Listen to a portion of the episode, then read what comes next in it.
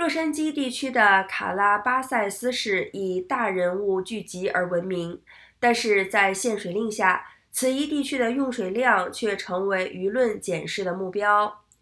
CBS 走访了负责当地供水的拉斯维根斯水务局，发现大人物的用水量比常人果然更大，许多名流已经超量用水四个月以上，面临强制限水或者已经被强制限水。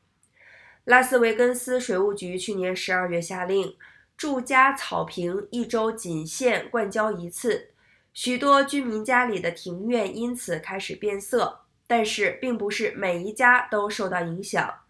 对于这些不管禁令的用户，水管局的方法是连续四个月用水量都超标的，加装限水阀，供水量由每分钟二十六加仑减为每分钟不到一加仑。实际体会过的水管局人员表示，限水阀真是个厉害玩意儿。